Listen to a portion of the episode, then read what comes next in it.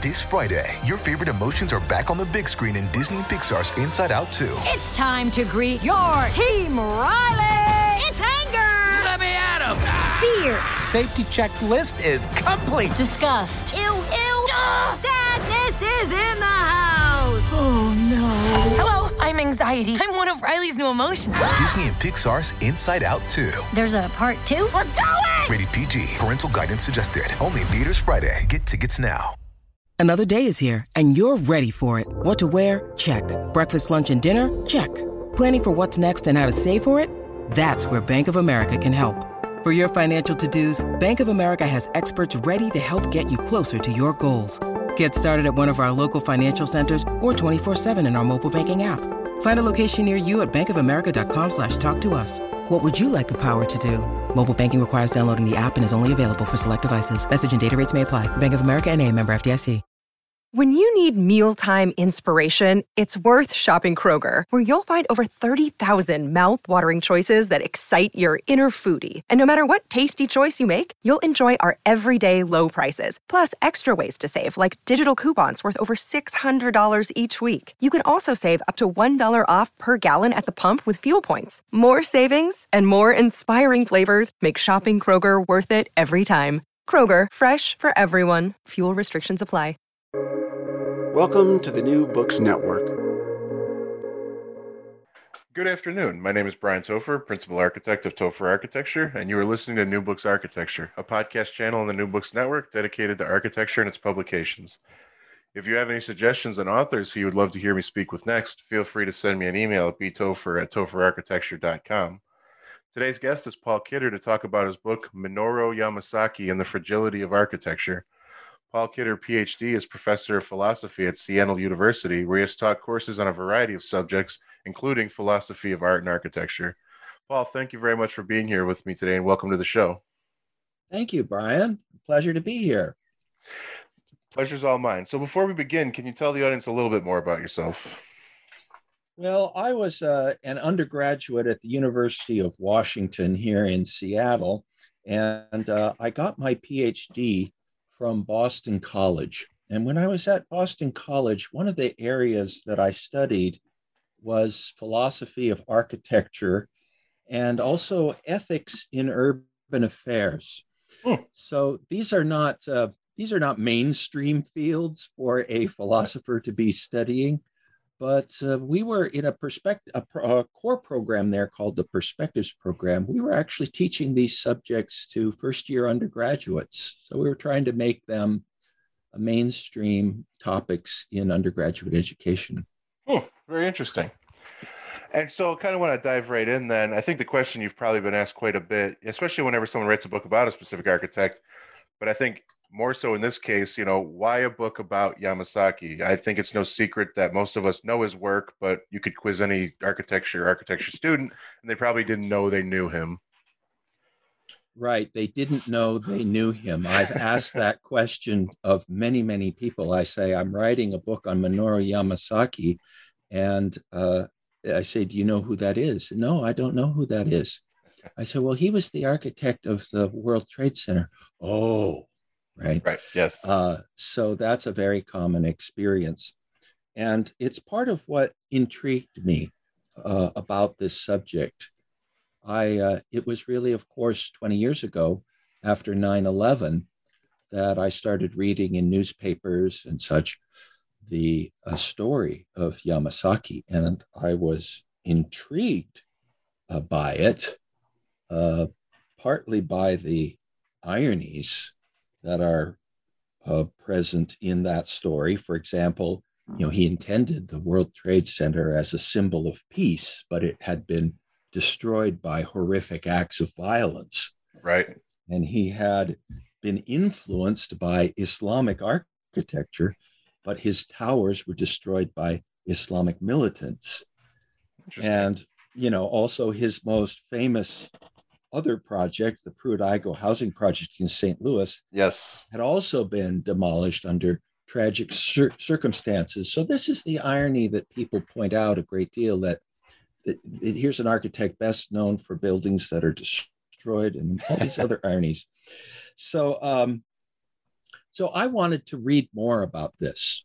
And uh, I looked for you know the big comprehensive book that there always is about an architect uh-huh.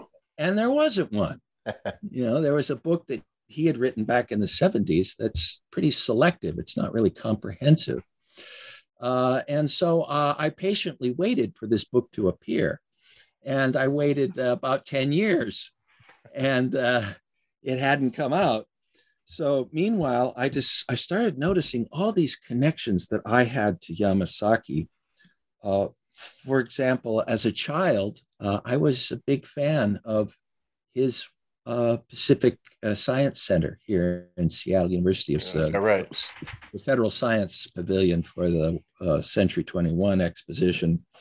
And, you know, as a child, boy, it was just a fantasy place, right? You know, it had all those pools and you could uh, you could get pennies from your mother to throw in the pools for luck. You know, it's like the luckiest place on earth. The pools are everywhere.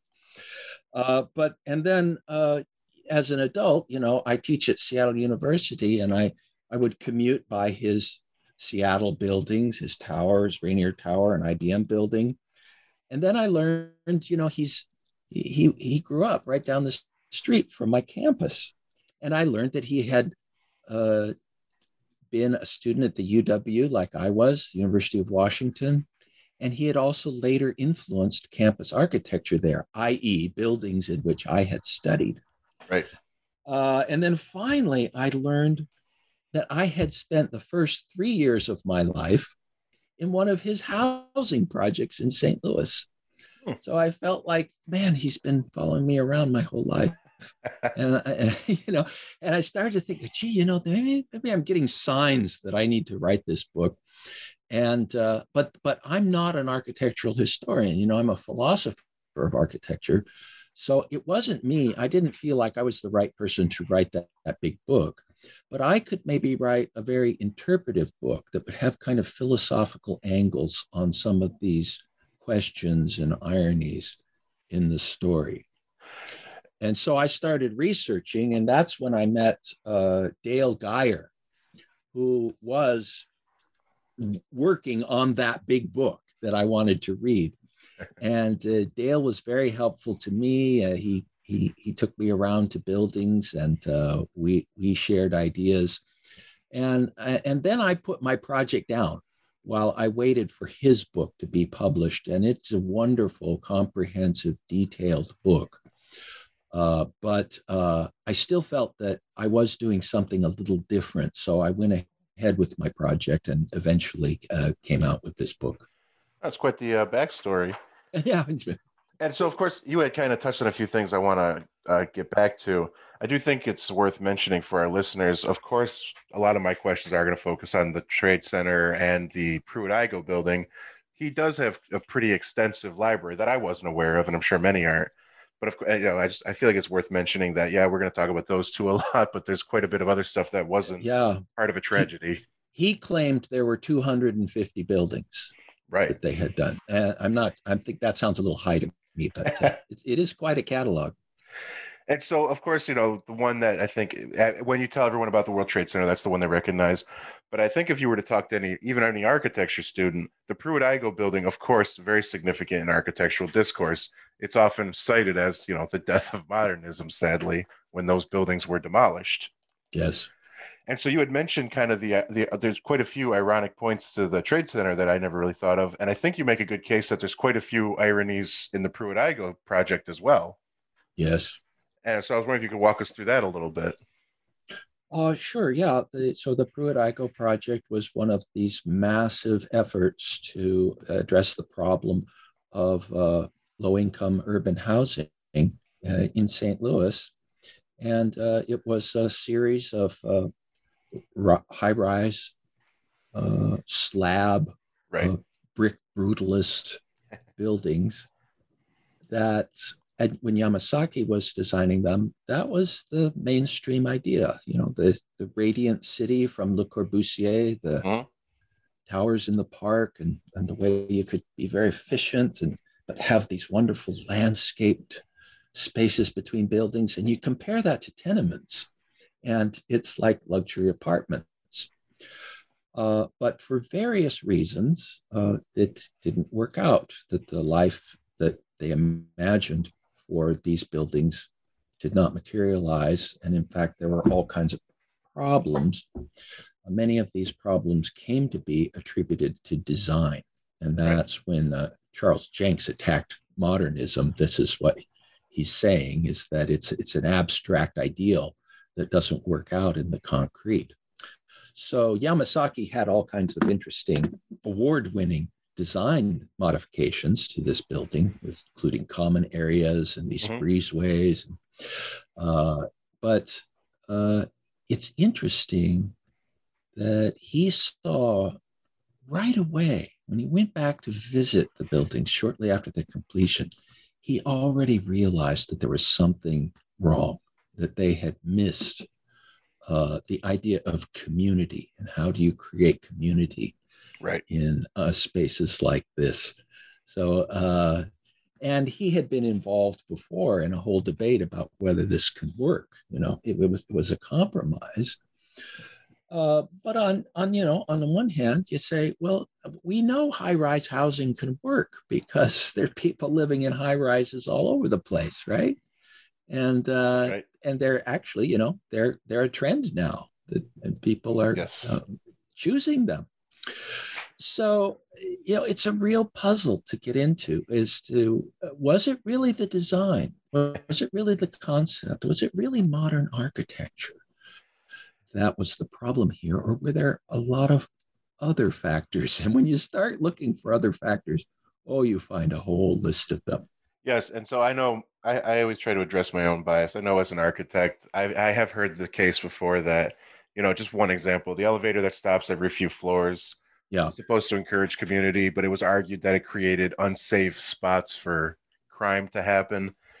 And so, right. but as a practical architect, so I do appreciated the book. You present the counter argument that I think that part gets a lot of publicity, but what a lot of people don't realize is the the cutting of funding, the complete corners being cut during construction and value engineering that happens on every project, at least that I'm involved in. Yes. And so I do appreciate, again, with my own bias, that you make the argument that there's quite a bit more that I don't think a lot of people are hearing about with that project. Yeah.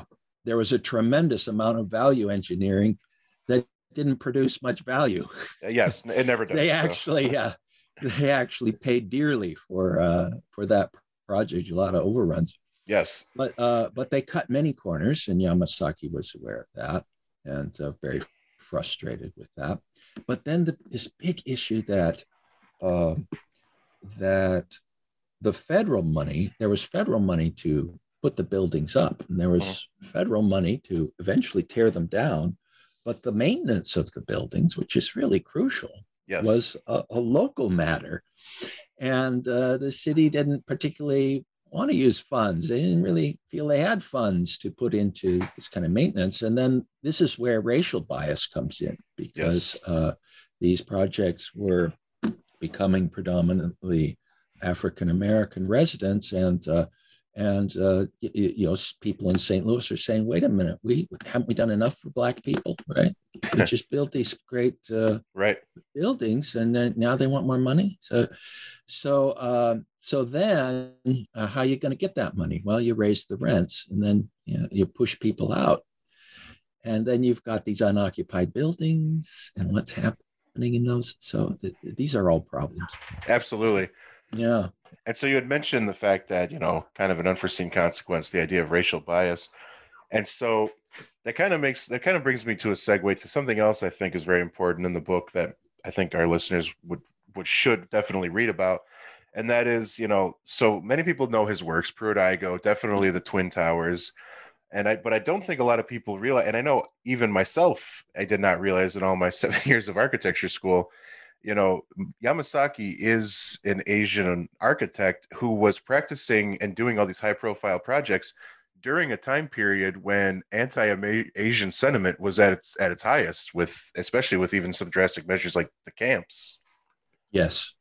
Yes, and you can find this pattern all the way through his career.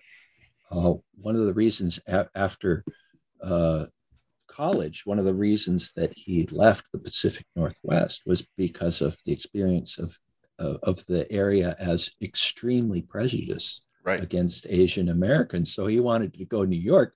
Well, you go to New York to make your make your mark in the world, right? But right. Uh, uh, but also uh, he wanted to escape the prejudice of the Northwest. He wanted a more cosmopolitan city where he might be accepted more. Now he, of course, encountered that uh, that prejudice now after Pearl Harbor, right? Uh, and uh, he he was an activist for a while, and uh, and he uh, uh, he worked to uh, try to prevent prejudice in New York City, the way discrimination was happening there. And then when the internment happened, he brought his family out to New York to live in his with his wife in this small apartment and uh, so that was all there. But then during that same period, you know, he had a project of, of building a, a military base, designing a huge project to. So he was trusted uh, as well as discriminated against. But it goes all the way through. Then when he gets to Detroit, he's redlined.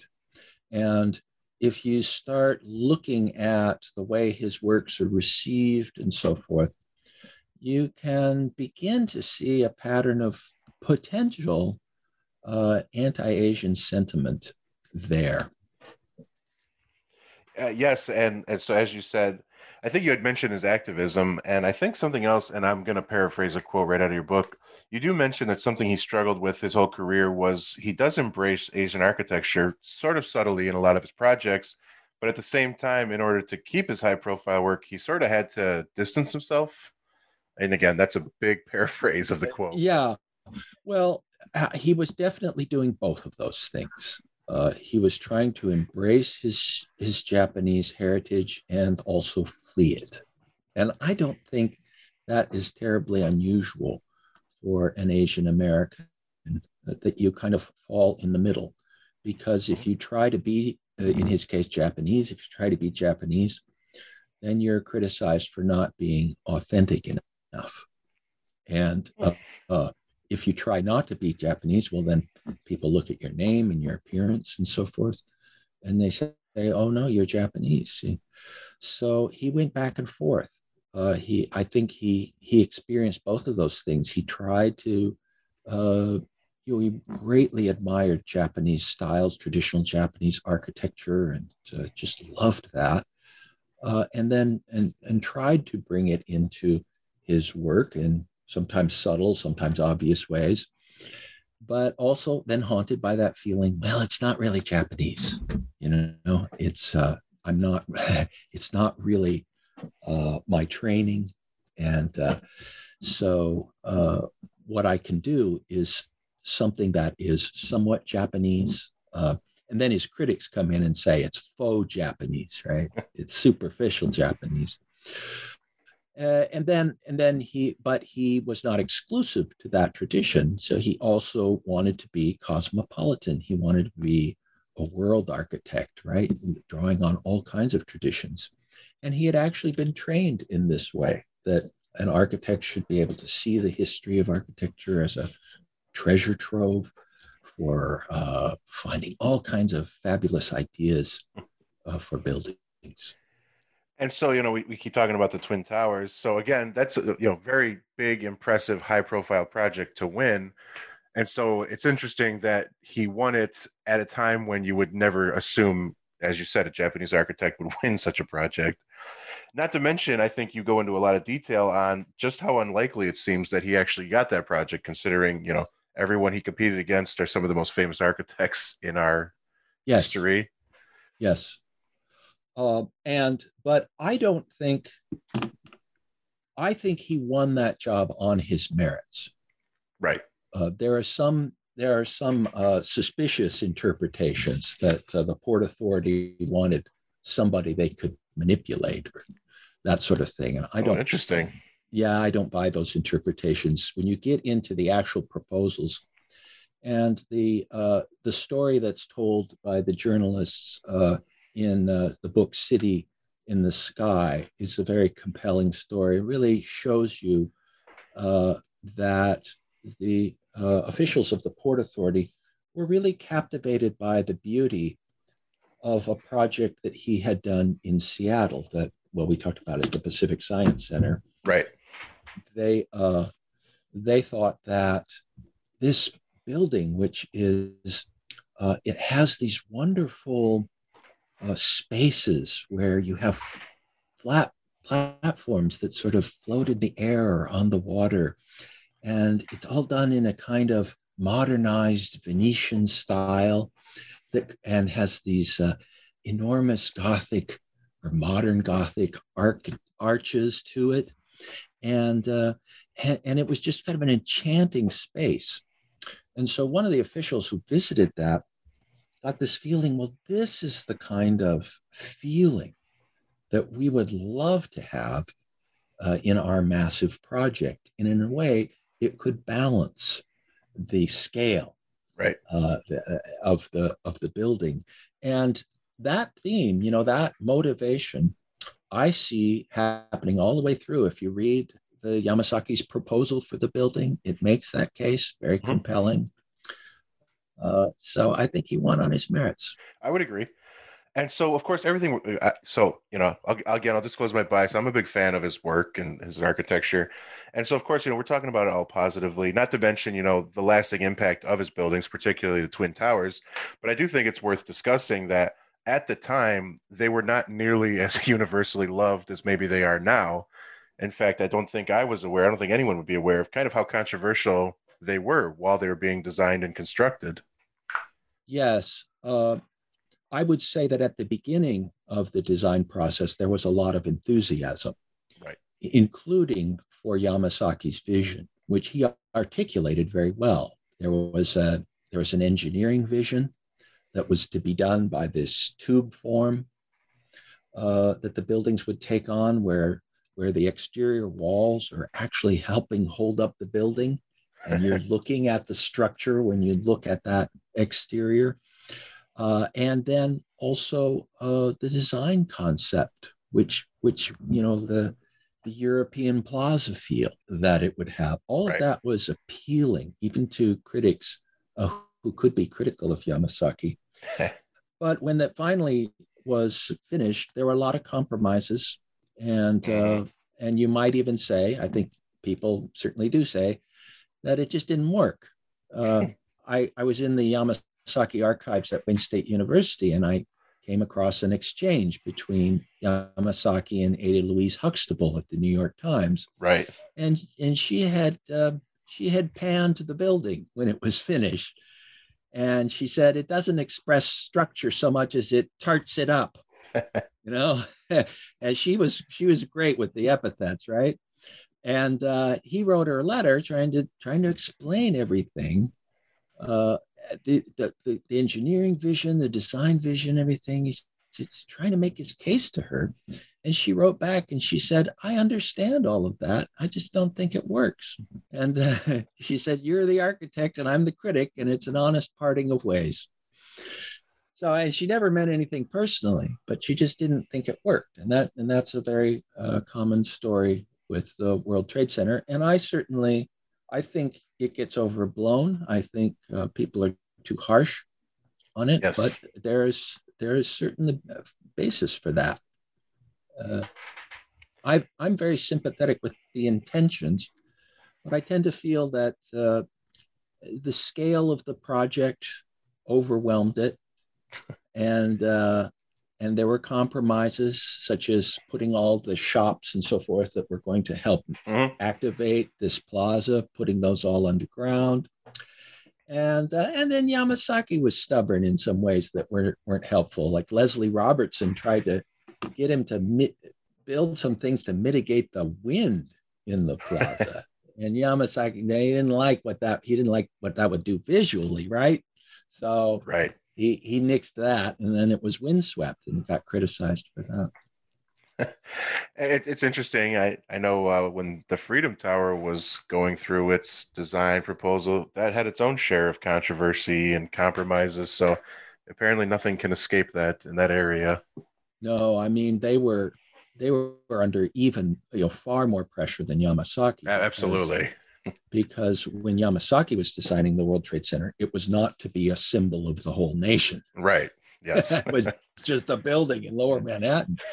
But uh, Freedom Tower, you know, that carried so much weight. And it just doesn't surprise me that the controversy was enormous and heated. Uh, Absolutely. That was tough. Yeah. And so, as I said before to our to everyone listening, you know, I'll encourage them to get a copy, as there are quite a few images and projects that you know we can't verbally describe. And and so, uh, one thing that I wanted to ask about, excuse me, let me just jot that down, is uh, you know again, so I, I've been to the museum of the you know 9/11, and again, you know, while they talk about the project, I, I again, unless I was just not observant, they don't talk about Yamasaki that much and so again even at, you had mentioned in the book you know when the trade center came down all of a sudden architectural you know criticism and even architecture itself came to the forefront which it doesn't often happen. I'm, I'm willing to admit that even as an architect. Ah yeah right. And so i guess the question i have is so you know even even then yamasaki still didn't get the limelight i would say. And so you know with all this time that's passed at least in my opinion it seems like he's sort of surfaced a little bit you know at one point yes. there was zero books about him. Now there's still not many but there seems to be a couple. So i you know right. why why the resurgence?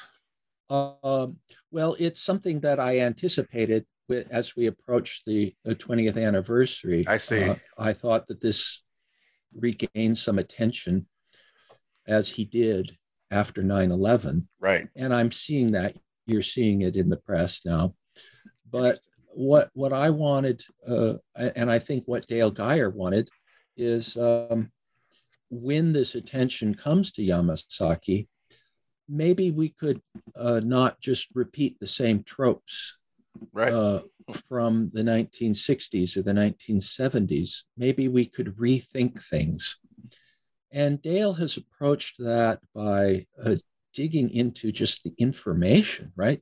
To right. get the information out there. His his book is jam packed with this enormous amount of facts and stories and hmm. background. And uh, and then uh, when his book came out, Martin Filler reviewed it in the New York Review of Books, and he said that um, that that Dale wanted to re reinvigorate the reputation of Yamasaki, but hadn't made enough of a case hmm. uh, laid out a lot of information, but really didn't justify why should why we should appreciate Yamasaki more than we have. And you know, so I'm pushing a little harder against the critics, and I'm not doing it by simply trying to glorify Yamasaki or defend him exactly, but I'm trying to go deeper. And I'm a philosopher, so I like to go deep. Uh, I'm trying to take a Socratic approach where I start asking questions about, you know, the assumptions that people bring to Yamasaki. Like when you say, when you say his architecture is weak, or when you say it is um, retrograde, or when you yeah. say it is uh, feminine, you know, uh, what's really going on there? What do those words mean? Where do they come from? So I, I let my philosophical reflection uh, flow freely. And Absolutely. I think that, yeah, I think that gets us to a deeper conversation about these things. Yeah, you know, and I, am guilty of it as an architect. Even when I talk to other authors, I tend to focus on buildings. It's kind of what we do. And so Yamasaki himself, again, I wasn't very aware. He had quite there's some interesting stuff about him. Uh, you know, he literally worked himself to health concerns and still worked while in a hospital bed, even while stressed out to the point of being in a hospital bed. I think uh, not a lot of that came to light, at least for me. So I think that's very interesting. And so, of course, there's just so much more we could talk about, but so I don't want to keep you here talking to me all day. But so one question I have is, you know, especially with the timing with the 20th anniversary, though. But since the book has, you know, come out, what, uh, you know, what's your next project? What has kept you busy? Well, I work on philosophy of architecture and ethics in urban affairs, and it's really the latter uh, area where I am turning at the moment. And another author that I have been engaged with for many years is uh, Jane Jacobs and the death, oh, yes. life, mm. death and life of great American cities. So I'm yes. working on a book on uh, ethics in the urbanism of Jane Jacobs. And I, uh, uh, I want to I want to have a scope where I look at uh, not just her writings but her activism and how uh-huh. some of the ideas came out of that activism. There's good research on that out there now, but then I also want to bring it up to the contemporary uh, situation where uh, how are Jane Jacobs' ideas playing out in uh, urban design and innovations today? So, if any of your listeners are engaged in any projects like that, I'd love to hear from them. Uh, very, very interesting. Perhaps we'll talk again in the future someday. Who knows? You know, another book I think every architecture student read and absorbed for a while. So, yes, and had, but one that has a com- a complex history, right? Oh yes, you know, by the 1990s, everybody knew Jane Jacobs and took her for granted, right? Quite a bit uh, of um, controversy there, yes. yeah, but uh, but she, I mean, but she said, I don't think the books. She she wrote a preface in the 90s that said, I don't think this book has had much influence, really. Yeah. well, that sounds very interesting. I said, and uh, yes, to any listeners, hopefully they take the call to action. So, Paul, I want to thank you very much for being here today and talking to me. Okay, great to talk to you, Brian. Oh, same here. And so, everyone listening, the book is Minoru Yamasaki and the Fragility of Architecture. To all my listeners, thank you for listening and have a great day.